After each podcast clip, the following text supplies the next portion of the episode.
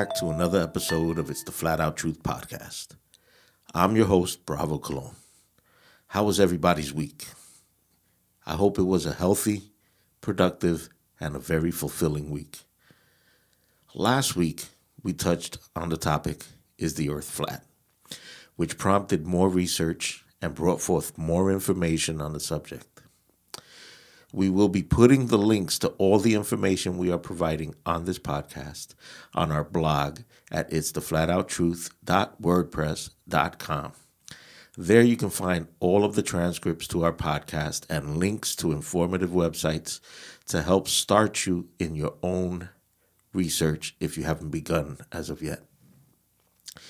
We urge you to do your own research because you may stumble upon something that might have been overlooked, or you might see something that will bring you to a wow or aha moment. Either way, we are not professing to have the answers to everything, but as stated in prior podcasts, we know the one who does. The truth is an inevitable reality. Though it may be hidden from plain sight, it has a way of surfacing. For some, at a most inconvenient time, and for others, right on time. The truth could be compared to a flame of a candle. The flame burns bright for all to see, but what happens if that candle is placed inside a box and left unattended? The candle will continue to burn, but the flame will find a way to consume that box and reveal itself for all to see. That is why I believe all these distractions are taking place. Because the truth is being revealed and the agenda of the wicked one is being exposed for all to see. Like the flame that consumed the box. The truth has a funny way of showing up especially for those who plot evil continually. As I stated in last week's podcast, I was unaware of the indoctrination that had taken place via the educational system, teaching us that the earth is a globe. If we stop to look at when this first globe was created and by whom, we may have a better idea as to why. Historically, we find that the first globe was invented by none other than Nicholas Copernicus. The date is unclear. He created many globes to show how his theory of the sun being the center would work. While in 1492, a German map maker by the name of Martin Behaim, I hope I'm saying his name right, is recorded as creating the first ever globe which was to be a miniature representation of the earth. But prior to 1450, the flat earth theory was the common belief in Western society. So, how then, do we ask ourselves, how did this change the common belief that the earth is flat? Well, I return you to the personage of Joseph Goebbels. He asserted that a lie told once remains a lie, but a lie told a thousand times becomes the truth.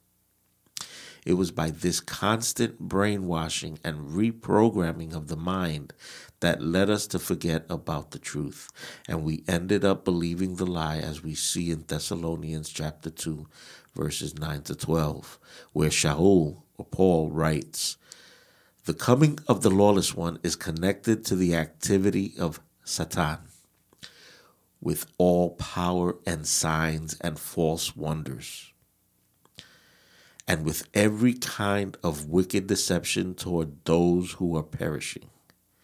And they perish because they did not accept the love of the truth so as to be saved. For this reason, God sends them a delusional force to lead them to believe what is false, so that they may be judged.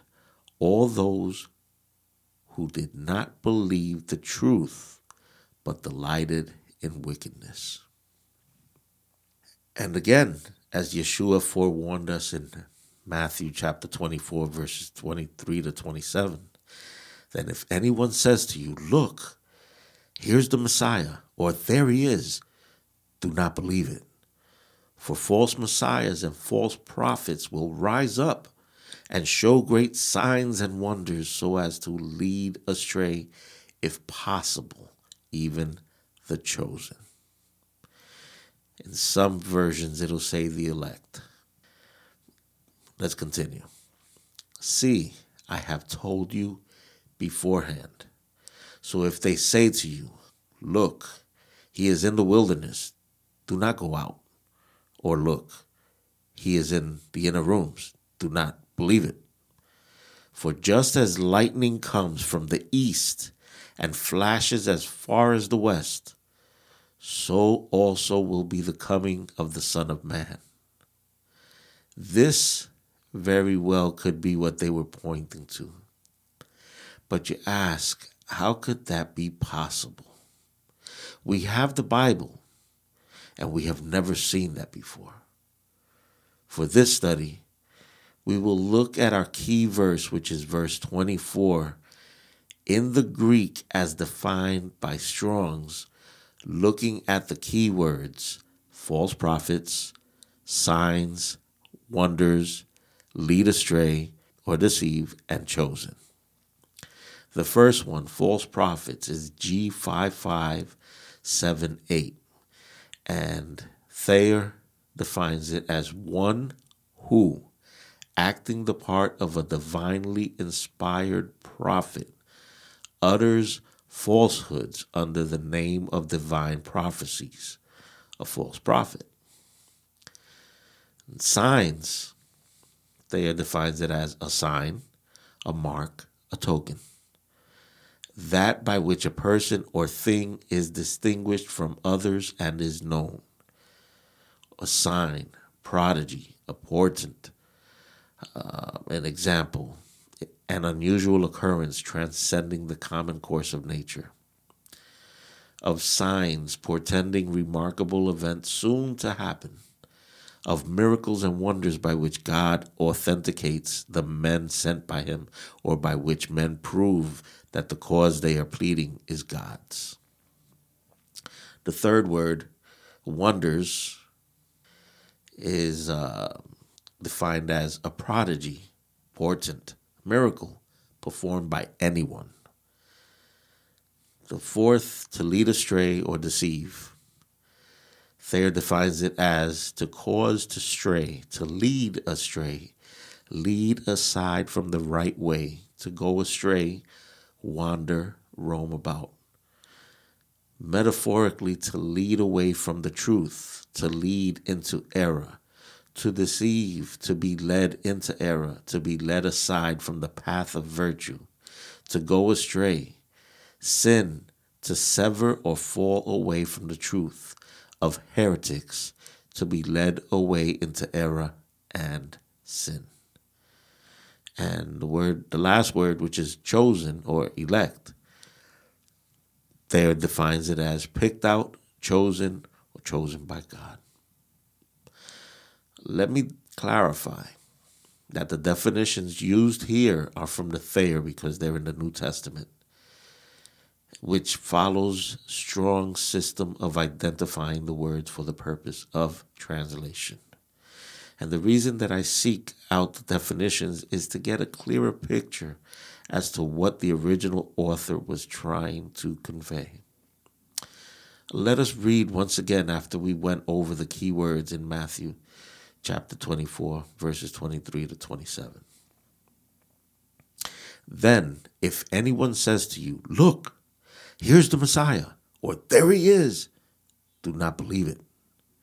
For false messiahs and false prophets will rise up and show great signs and wonders, so as to lead astray, if possible, even the chosen. See, I have told you beforehand. So if they say to you, Look, he is in the wilderness. Do not go out. Or look, he is in the inner rooms. Do not believe it. For just as lightning comes from the east and flashes to the west. So shall be the coming of the Son of Man.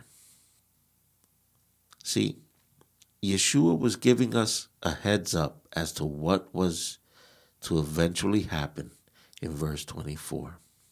He said that false messiahs and false prophets would rise up and that they would perform great signs, miracles, and instant healings to lead the very elect astray if it were possible. Which takes me back to prior to the year 1450, when the Western belief was that of a flat earth. Hmm. Throughout the years, the constant drip of heliocentricity upon the minds of young students who would soon unconsciously abandon the geocentric belief that had been passed down throughout the generations, which, when you look at it, it promotes the very fact that Elohim is its creator, as stated in Genesis chapter 1, verse 1. Bereshit bara Elohim et hashamayim ve'et haaretz. In the beginning, Elohim created the heavens and the earth. That is why we have to wake up out of our slumber. Deception is an art for Hasatan, and he has crafted it in a way to make it look like the truth. Then, how can you tell the truth from a lie, you ask? Well, the truth will never contradict the infallible word of Elohim, the God of Abraham, Yitzhak, and Yaakov. His word is true, and no lie is found in it. Now, I repeat, no one took me by the hand to reveal this to me other than the word of Elohim. Read Genesis chapter 1 really slow, line by line, and you too may be able to see what I saw if you're up to it. Morpheus told Neo in the Matrix to pick the blue pill, and it would have all been a dream. But if he took the red pill, he would show him how deep the rabbit hole was. Well, my friend, I'm here to tell you that the rabbit hole is a lot deeper than anyone could have imagined. But the truth has always been there before us. We just have to want to accept it. Otherwise, it will appear camouflaged right before our eyes. let's take a look at what science says for a second. And we're told by the experts at NASA, who are liars, that the Earth spins at a speed of a thousand miles an hour at the equator, and it revolves around the sun at another approximately 17 miles per second, which translates to about 61,200 miles per hour. Whoa, that's really fast. At that speed, does it even make sense that at times you can't even feel the wind blowing or see a flag flapping in the wind? Open the window of your car while you're traveling at a speed of 60 miles per hour, which is nowhere nearly as fast as the supposed spinning of the so called Earth. You could feel the pressure of the wind pushing your arm back. I think you can see where I'm going with this. It just goes against all logic. Yet there are some of you that will stick to the scientific reasoning that the experts in the lab coats and clipboards have somehow proven beyond a shadow of a doubt that we live on a big blue marble. While some will earnestly defend the theory that because of its immense size that it is almost impossible to feel the speed of its rotational energy. Speed is speed. Then how else could it be measured? These are questions that may never be answered for the general public, but there are a number of top secret classified documents that explain all of this. But only time will tell. When they become available for us to read, and only what they deem is allowed to be revealed. There's a supposed photograph taken by the Apollo 17 crew back on December 7th, 1972 from a distance of 29,000 kilometers or 18,000 miles from the surface of the earth. It is found in NASA's archive under AS 17 148 22727. As you can see in the photograph, there are no distinguishable stars in the background. But every pic that is created of the supposed globe Earth is nothing more than CGI. So, how could it be possible to know what the Earth looked like as a globe way before we allegedly went to the moon prior to 1969? That is easily proven by Universal Pictures spinning globe logo. Universal Pictures spinning globe, which was redesigned between every five to ten years in between, first depicting what appears to be representing the rings of Saturn, and then to represent the globe Earth. Up to the present day logo, we witness every time we see a Universal Pictures movie. How do they know what the world looked like prior to the alleged Apollo missions to the moon? Suggestive programming of the minds. Tell a lie a thousand times, it becomes the truth. So then, how did Universal Pictures know what the Earth as a globe looked like? What references did they turn to so that they could compare their finished product to? The imagination is limitless as they subtly attempt to program the manner of thinking and the belief system of the masses via visual stimulation. Yeshua has said in the Gospel of Yochanan or John, chapter 3, verses 12 and 13, If I have told you earthly things, and ye believe not, how shall ye believe if I tell you of heavenly things? And no man hath ascended up to heaven, but he that came down from heaven, even the Son of Man, which is in heaven. We are taught this doctrine of a globe earth from a very early age, so as to forget our spiritual origins and become enslaved, both mentally and spiritually, to a system that seeks to erase the knowledge of our Creator from our very soul. This way, they feed us what they want us to know, and we will willingly accept it as truth without questioning any of it. What a diabolical plan! Such subtle movement.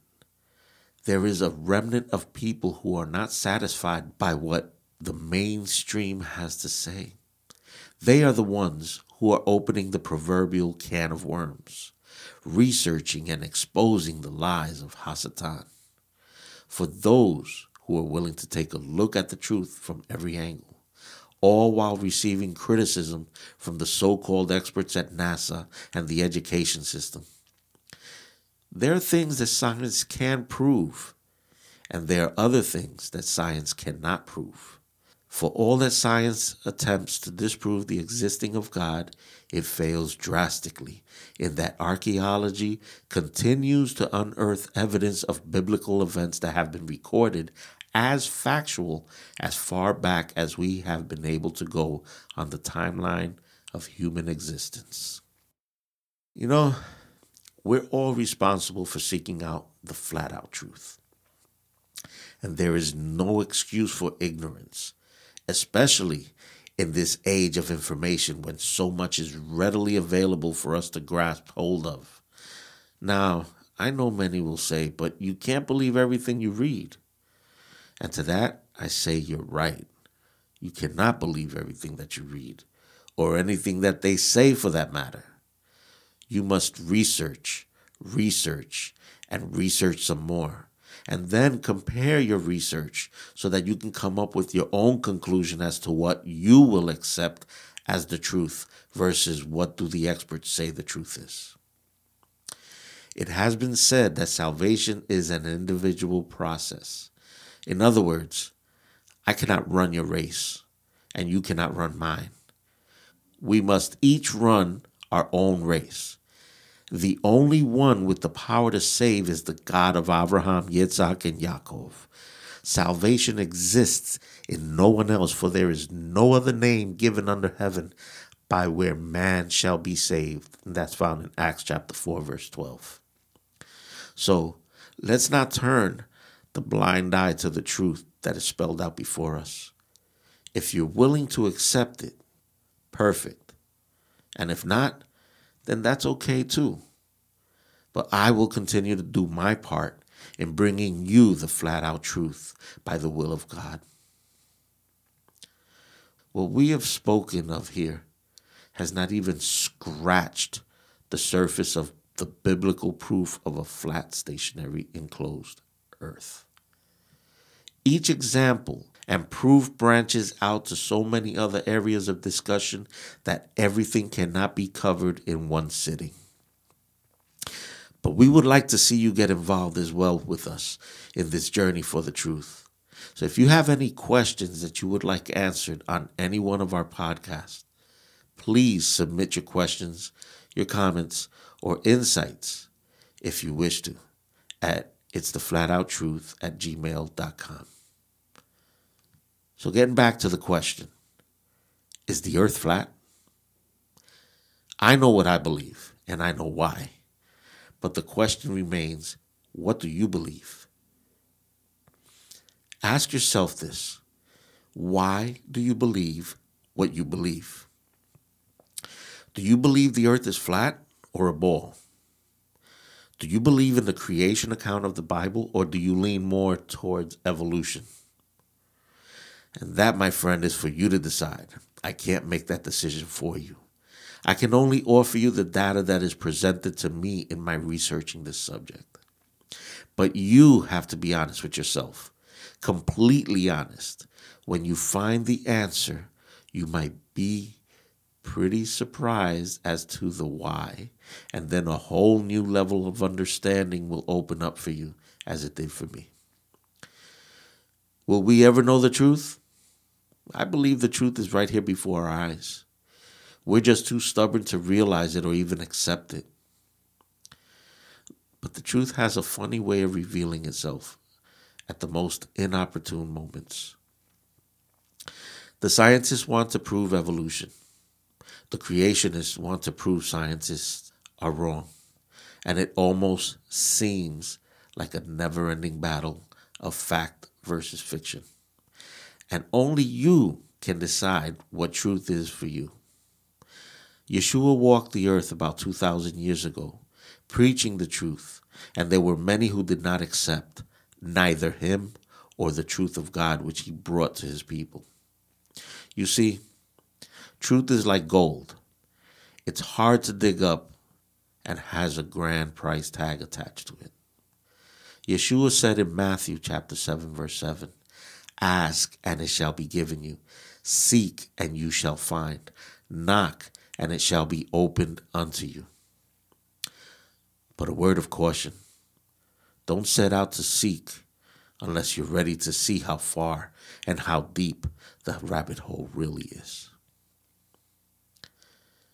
So, what we can definitely take away from all this is that the truth is being hid but why? And for what reason? What happens once the truth is revealed? I was asked once, what does it matter if the earth is flat? Does it have a bearing on your salvation? The answer I gave was, in essence, yes, it does. Because if I don't believe in that part of God's infallible word, then how can I believe the rest? In closing, I want to say that we all have choices to make. And on those choices depend what reward we receive, whether good or bad, life or death.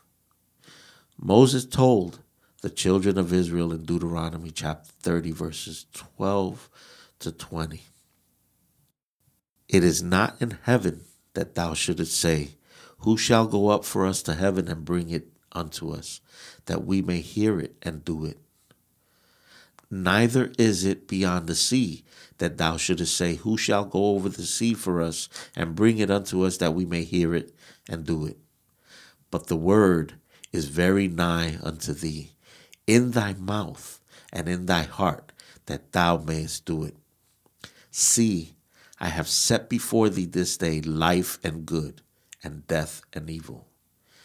In that I command thee this day to love the Lord thy God, to walk in his ways, and to keep his commandments, and his statutes and his judgments, that thou mayest live and multiply, and the Lord thy God shall bless thee in the land whither thou goest to possess it. But if thine heart turn away, so that thou wilt not hear, but shall be drawn away and worship other gods and serve them, I denounce unto you this day that ye shall surely perish and that ye shall not prolong your days upon the land whither thou passest over the Jordan to go to possess it.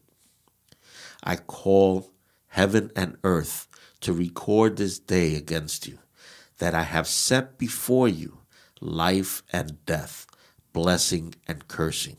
Therefore, choose life, that both thou and thy seed may live, that thou mayest love the Lord thy God and that thou mayest obey his voice, and that thou mayest cleave unto him, for he is thy life and the length of thy days, that thou mayest dwell in the land which the Lord sware unto your fathers, to Abraham, to Isaac, and to Yaakov, to give them. Well, as they had to choose, the task falls on us now. We must choose and choose wisely, for at any time it could be our very last choice made. That's why Moses exhorted the children of Israel to choose life so that it would go well with them. Deuteronomy chapter 30, verse 15. See, I have set before thee this day life and good, and death and evil. And again, he repeated it in Deuteronomy 30, verse 19. I call heaven and earth to record this day against you, that I have set before you life and death, blessing and cursing. Therefore, choose life that both thou and thy seed may live. Therefore, I exhort you as well to choose life. It's not an easy road by far but it is very rewarding, if I must say so myself. This is a journey that takes a lifetime. However long that is will determine where you will end up for eternity. So again, I say, choose wisely. Either way, it's up to you. God bless you. My friends, my family, once again, we want to let you know the immense honor that it has been to spend this time together with you here on It's the Flat Out Truth podcast. Thank you for listening.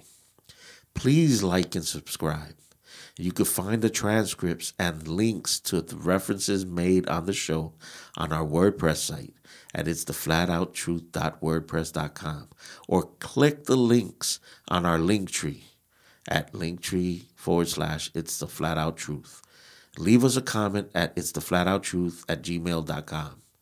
A special thank you to all of you who help support the show. Your help is greatly appreciated, as we could never do any of this alone. If you know someone who would enjoy the podcast, please feel free to forward it to them. We greatly appreciate it. Now, here's a little PSA Pesach or Passover is drawing near for all who follow Hashem's holy days. You need to start getting rid of your leavening from your homes, from your vehicles. Let us never, ever forget that we were once slaves in a foreign land and how Hashem led us out by his strong right hand. Now, with all this coronavirus stuff that's going around, please, please, please be safe. Wash your hands frequently and protect yourselves. Protect your loved ones. I'm leaving a link here so you can learn how to make your own hand sanitizer. You know, the world that we live in now is very, very different than what most of us are accustomed to. So please keep alert, stay informed, and above all, stay prayed up. This has been another episode of It's the Flat Out Truth podcast. And I'm your host, Bravo Cologne. Now may Hashem bless you and keep you. May he make his face shine upon you and be gracious to you. May he lift his countenance upon you and give you shalom. B'Shem Yeshua Mashiachenu. Amen and amen.